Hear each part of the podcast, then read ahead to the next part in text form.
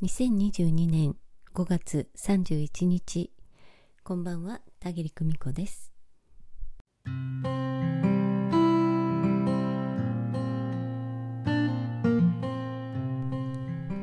移動中ブログを読み返していたら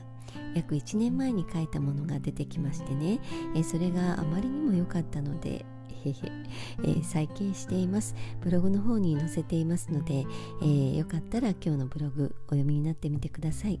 えー、とてもシンプルなことだけど真髄が書かれています。えー、さて私には師匠と呼べる人はいなかった。とこれまでブログでも書いてきているし、えー、お話でもねよくしているんですよね。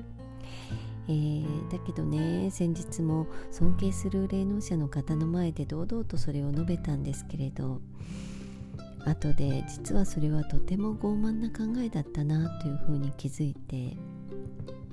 一人赤面している次第なんです。もう思い出すたびにね恥ずかしいことをしていたななんて思ってね。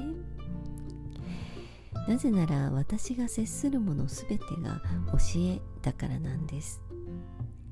教えはありとあらゆる形をとって目の前に現れます。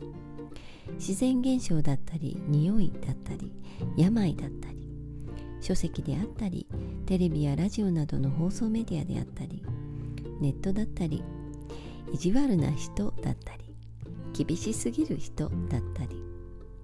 仏のような優しい人だったりたまたま居合わせた人だったりありとあらゆる私と接するもの経験すべてが私の師匠だった。それをもたらしているのは天である。いつも現時点の私が理解できる分だけをそっと目の前に差し出し続けてくれている。時には神も仏もないなどとね涙して怒り歯を食いしばって生きていた時もあったけれど自分を蔑み鞭打つような行為は天に唾する行為なんだよとありとあらゆる方向から教えられました。私という肉体を持つ存在は唯一無二でオリジナルなんだけれど。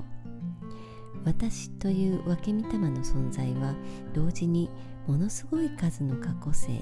ご先祖様から受け継がれてきたものなんですよね。そのデータを全て搭載しているのが私という存在。経験を積んだ師匠が数えきれないくらい最初から存在していると言えます。